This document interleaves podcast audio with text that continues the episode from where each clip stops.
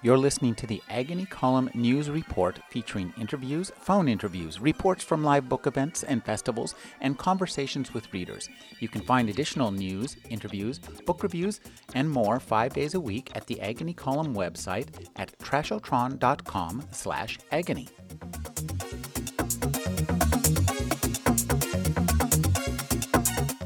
All right. So to me, there's a lot of interesting things going on here. Both are high fantasy writers, but it's kind of interesting. I was just talking to Melinda, who has a Chinese background, and yet her story is like this classic European thing. And Daniel Fox or Chaz is set in the Chinese emperor, some kind of a mythical emperor, right? Completely mythical. Totally, yes. Mythical emperor. So a lot of crossovers. But anyway, let me just ask a couple of questions to get going on this. Can you tell us how you got from, you were involved in literature, you were in publishing, and then someone in journalism. But at what point did you decide to write a novel? How did that happen?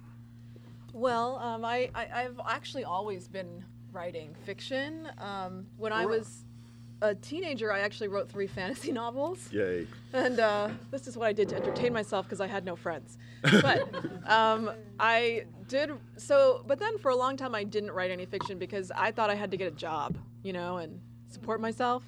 So I've heard of that. Yeah. Unfortunately, supporting myself became so tedious that I had to write a novel again. And so that's when I started working on Ash in fall 2001. Oh, that's a while ago. Yeah, I was still in grad school then, and then I was working full time, and writing a book while you're working full time takes a long time. Now, did you work with writers groups or in writers programs like Clarion or workshops and stuff, or is it pretty much on your own? Time? I did some workshops when I was in college and in grad school, but I wrote the book Ash all on my own. I didn't have any writers groups, and I didn't even really know about Clarion until I had already found an agent. So I would have gone had I known. And now I was sort of interested in Chaz also because we have a sort of similar background in that I wrote for romance magazines long before I ever got published as a science fiction writer. I've done that. And you've written all sorts of crap, yes, right? I have. So give me some idea of how it happened with you. I was always going to be a writer. My big sister taught me to read when I was 3. I don't remember that. I do remember when I was about 5, suddenly understanding that these lovely things called books were written by people, and it was a job, and you were allowed to do it. And that's, that was my goal thereafter. And then when I was 17, I went to university, and when I was 18, I quit. And went home and needed an income, needed to support myself somehow. And I just wanted to be a writer. So I looked around for something I could write that people would pay me for. And I had a kid sister, blessedly. I had a 15-year-old sister who was reading lots of teenage romance. So I picked up some of the magazines and looked at them and thought, well, I could write that. And went sort of trotting upstairs to my little portable typewriter. For yes, I am that old. Typewriters. Now, what was teenage romance? It's like manga or... No.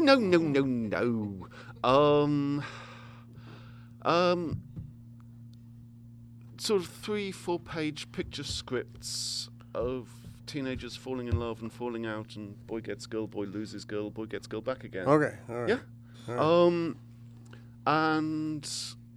So I wrote one of those and sent it to one of the magazines, and they sent me a check practically by return of post. £36 in 1977. It was a fortune. Wow, that's a lot of money. Yeah. So I was a professional writer from that day. Yeah, I lived off writing for the teenage magazines and women's magazines and children's comics and that whole... I mean, you couldn't do it now. Most of the magazines that were published, certainly in the UK, for teenagers don't have fiction anymore. And I was always... I only ever wrote fiction. But in those days, there were plenty of opportunities, and I just used them all. and lived off magazines for 5 years until I got a commission for my first novel. Cool. Well, that's interesting. And you teach writing now. I don't anymore. I did for a while. I was writer in residence at my local university because they have an MA in creative writing. So I was writer in residence for a year, and then they kind of wouldn't let me go. Because actually, I was never a teacher. If you give me a class of people and say, teach them how to write character, I have no idea where to begin. I don't have the vocabulary. I can't talk about my process in any way that makes sense to anybody else. Uh-huh. But if you give me a student and a text, then we're gold. I can do that. Tutorials are my thing. They kept me for years before they finally let me go. But I'm not a teacher. All right. And with you in journalism, how did that work out? Have you abandoned journalism, or are you still doing it? I would love to write more, nonfiction, cultural criticism, honestly. But it's kind of like I have to write another novel first because that's what pays me right now. So, I haven't abandoned it. I would totally go back. I don't think I'd ever do the same kind again. I was an entertainment reporter for a long time, and I'm kind of tired of that beat. What was the beat? Like rock and roll or movies? No, it was the representation. I worked for this. The main gig I ended up getting was managing editor at AfterEllen.com, which is owned by Logo, which is owned by MTV. And we covered representations of queer women in entertainment. So I watched a lot of TV and films and music and wrote about celebrities. After Ellen. Oh, I get it. Yep. So it's after Anne Heche, or is it? No, it's after Ellen, not after Anne. Oh, okay. That would be a different website entirely. All right. Yes. Cool. All right. So I think you said at one point in your blog that you were doing a number on the whole Cinderella thing, and then you decided that does the prince show up? Yes. Or what happens? Well, the prince is in the scene I read. Yeah. He's kind of like a walk-on character. He's the guy with the scar. Yes. Okay. He wore a dirty shirt, right? He did. Yeah. Yeah. Right. In the first draft, I have to tell you, she falls in love with the prince, but that draft really was kind of sucky. And I showed it to a friend of mine, and she was like, there's no chemistry between Ash and the prince. Ash really likes this other chick. So it wasn't a political thing. It was just... It got sprung on you. Yeah, the way I wrote, Kaisa was in the first draft, and so everybody was there. It was just, I didn't quite understand what was going on. So they came out. Yes. Yes. Well, that's interesting. All right. So, and then my other question about this book is the hunt. Is it before the ball, after the ball? How does it relate to? I don't remember. I read Cinderella, but I don't remember her on a horse, and I don't remember. I know deer season in Kentucky. There's a bow season, but there's no sword season. So how did all that play out? Well, in the Charles Perrault version of Cinderella, she goes to 3 balls. So in this book, she does go to 3 balls. There is a ball after the hunt. So the first hunt takes place. The first ball takes place the night of the opening hunt, essentially. Then there's 2 more balls, and she does go to them. All right. Yeah. I just am not that interested in balls and. Do you hunt? Yeah. Do you like to hunt? I have never gone hunting. I realize what that sounded like. I have never gone hunting, but I would. I would totally go hunting. All right. Okay. All right. Before we, I also have a couple. I have a more literary question. But we can continue to go down that other road if you want. Well, I'm not opposed to it, but I was interested when you were reading Chaz. Seriously, there's a sort of an inventory quality to it. It was a little different from normal narrative. Do you know what I'm talking about? It's almost, and I liked it a lot, but it's more like I'm not even quite sure. Did other people notice this? I'm not even quite sure. It had a sort of a inventory feeling to it, almost like a list rather than a serial narrative. And do you? I mean, I know you don't have the vocabulary and can't explain that, but give it a shot. Yeah, I've always been fascinated by language. Language is the tool that we have to communicate with, and I think it's a tragedy if fiction is allowed simply to follow plot. It's about celebrating the language within the story. Language is crucially important. Language carries story. It's about rhythm and vocabulary, of course, but it's about sound and incantation, if you like. Every writer develops their voice, and mine is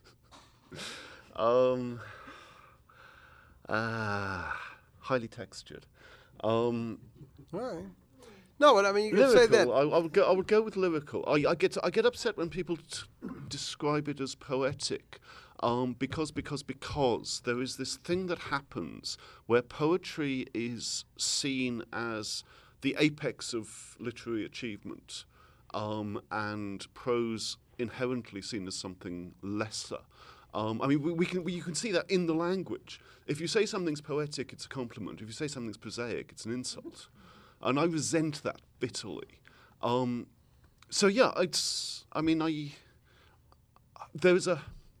There is a saying, again, which I am very resentful, that prose writers, writing prose is about putting words into the right order, where poetry is about putting the right words into the right order.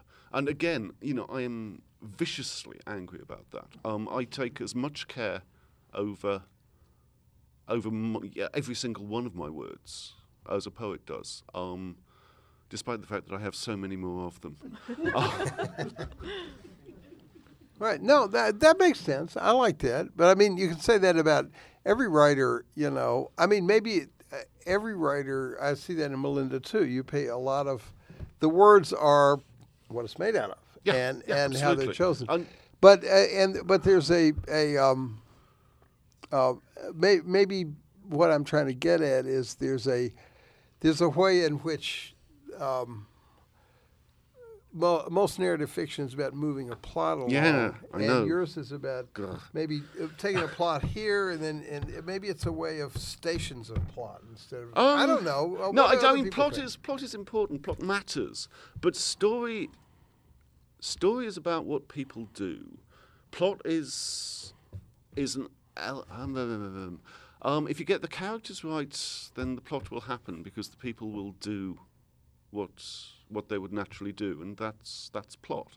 But a book is so much more than that, and if you take the time to give the language its own texture, then the book is enriched and deepened and. All right. I'll buy that. What do you think? Well, I guess that. I mean, you wrote your first novel, and it was and I know I've written a novel. I know that plot is difficult. I mean. It is difficult. And maybe there's I don't know. How did you? Was that the hard part, or? Everything was hard about this. Let me tell you.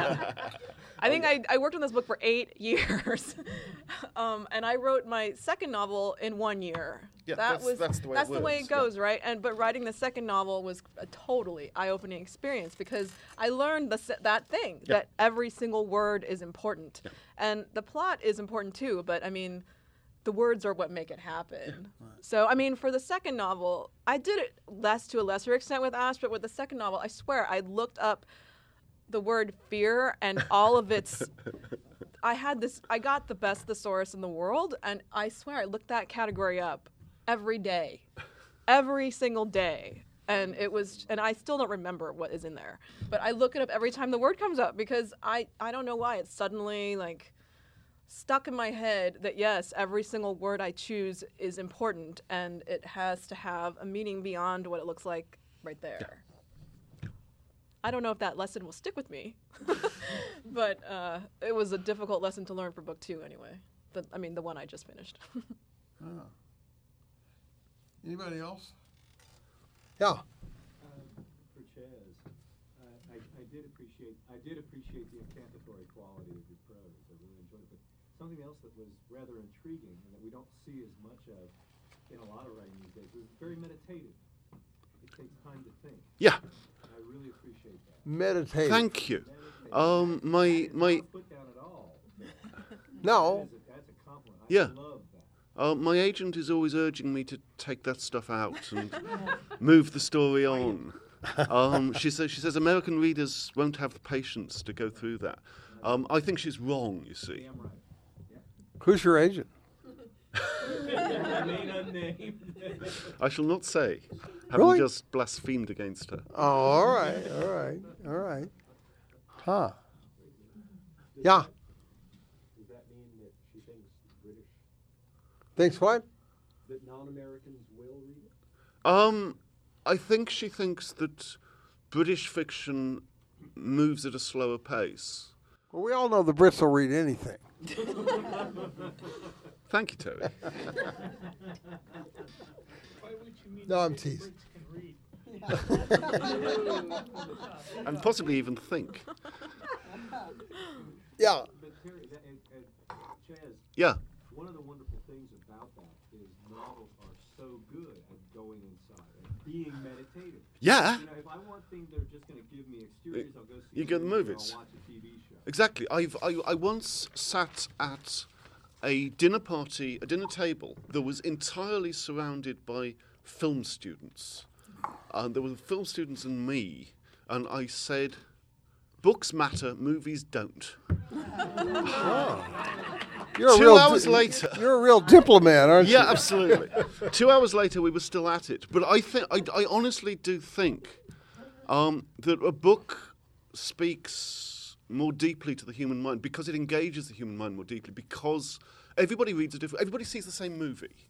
Everybody reads a different book because you bring so much of your own imagination to what the text is giving you. A book is a collaborative process between the writer and the reader, and that matters. That seems somewhat true. Mm-hmm. But don't give him your royalty. Tell me who said this. Writers love the short story the way photographers love black and white for its power and for its precision. It's the distilled spirit of narrative, the pure thing, undiluted, art stripped naked, undefended, on show and on its own. As such, it's got to be worth fighting for. This is from somebody who likes the short story. I said that. You did? I did. I remember it. Can you defend it? Does it need defending? I thought it was obvious. Oh, it says writers love the short story. That's true. Readers hate the short story. I can't write short story. Oh, you don't write short stories? I have written them one. I don't know how to write them. I mean, I'm sure I can learn. You can learn. It's a process. If I'd gone to Clarion, I'd probably know. Yeah. You'd have to know, right? Yeah. My friend Val McDermott spent years saying, I can't write short stories. I don't have the short story mind. I can't work in that format, in that length, until I bullied her into writing a short story for an anthology. And then she said, oh, I quite like that. Mm-hmm. And then she wrote another one and won an award for it. And now you can't stop her, she says. So, yeah, I mean, I like that quote. Thank you. I think it's very good because I think of myself primarily as a short story writer myself, and I think I've said this before. But to me, a short story is like you can hold it all in RAM at one time, you know. And it's like, to me, it was like working. It's like working on a car. You got a problem, you fix it.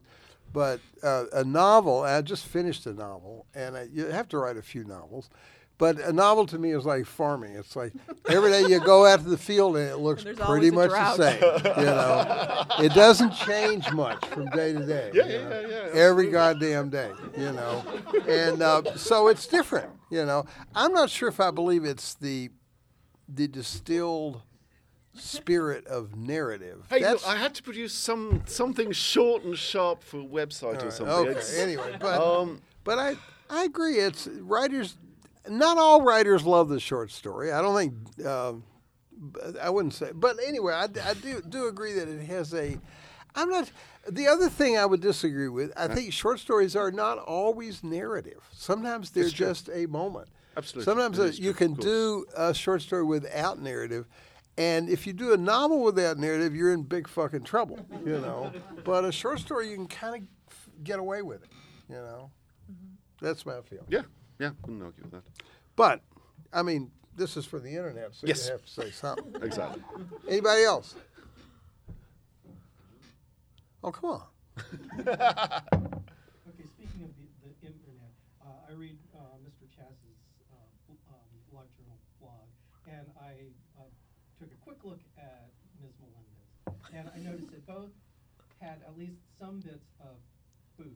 So I was just curious to know, what is your current favorite comfort food that you make? And a brief description about it. There you go. My current favorite comfort food that I make. Well, recently, this fall, I discovered this pork chili recipe that was really good. You get 3 pounds of pork loin and you cook it very slowly in a cast iron oven, Dutch oven, for about 3 hours, and it is really good. I should have taken pictures of it. We've done it like 2 or 3 times this winter, and you eat it with this cumin spiced polenta. Ooh. So you put the polenta in a bowl, and then you pour the chili around. Because by then, after it's cooked for 3 hours, you know, it's thickened, and the pork has, like, crumbled. Yeah. And it's so good. Yeah. Now, this is a woman that went to Stanford and wrote a thesis on a cookbook, I think, or something like Chinese that. Chinese cookbooks in America. Yeah. That was my master's thesis. A cultural history of cookbooks. So she knows what she... Yeah. I was going to say that...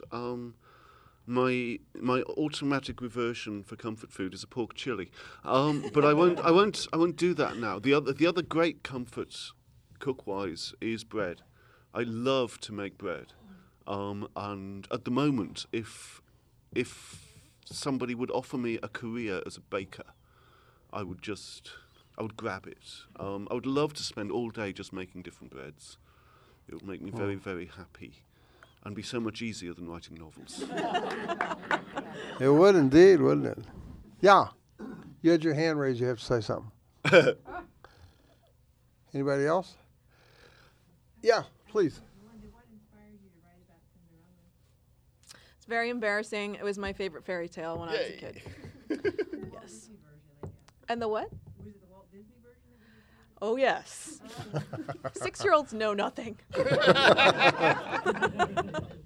And then, you know, no one retold it. I love Robin McKinley's fairy tale retellings, you know, and she never retold Cinderella, and I always wished she would, but she never did. I mean, she still could, but I kind of don't think it's her kind of fairy tale to retell. So then I did my version. Please. I have a bit more of a comment than a question, Melinda. I don't have any idea whether you intended it this way. But I really enjoyed your story as an antidote to the vampire boyfriend motif, because I felt that in context, this powerful, ancient, otherworldly lover was seen as, you know, the snare and illusion, and you know, and easy way out. That whereas the hard choice is to be human. Oh yes. So, I just. That feedback. Thank you. Interesting.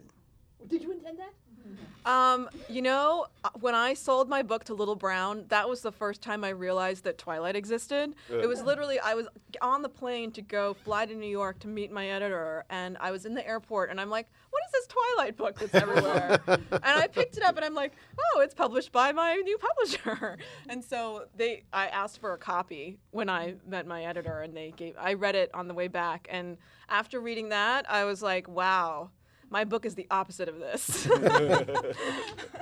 There you go.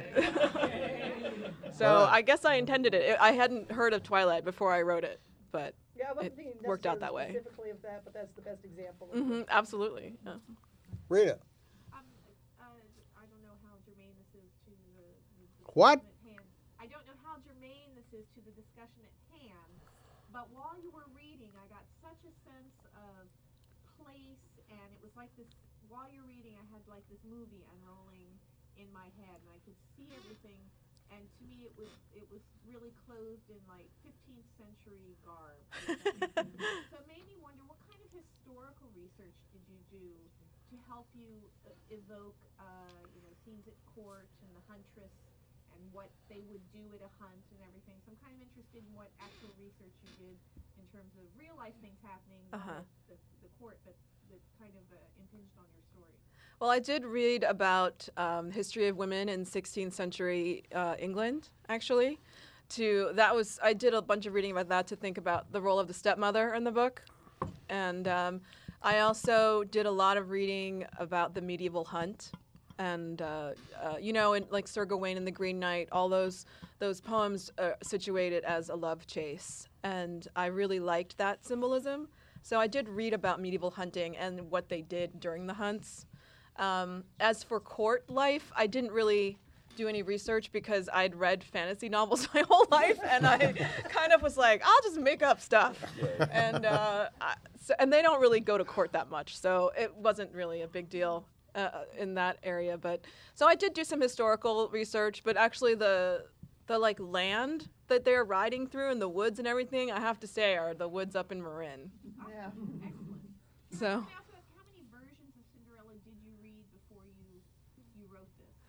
I don't know. I did read a lot of them. I read a lot of them, and then I read a lot of criticism of them. So there's a body of Cinderella criticism? Oh, yeah. Most of it. Oh, yes. Okay. All right. In talking up this event and talking to people who are clued into how very much is wrong with the story of Cinderella, and I was positing it in, let's just say she finds that, she doesn't have to settle for Prince Charming, because there might be a Princess Charming coming along the route, and everybody was like, oh, I'd much rather read about that. Yeah.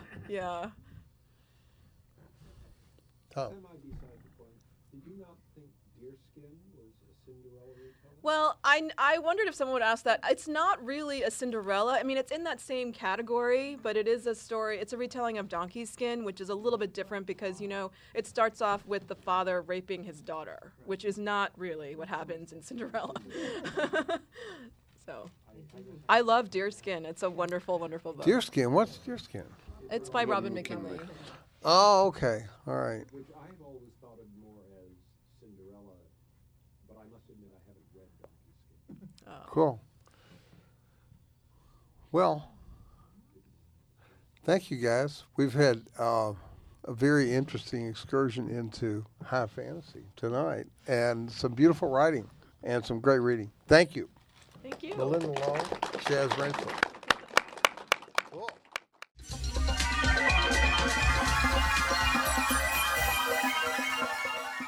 You're listening to the Agony Column News Report, featuring interviews, phone interviews, reports from live book events and festivals, and conversations with readers. You can find additional news, interviews, book reviews, and more 5 days a week at the Agony Column website at trashotron.com/agony.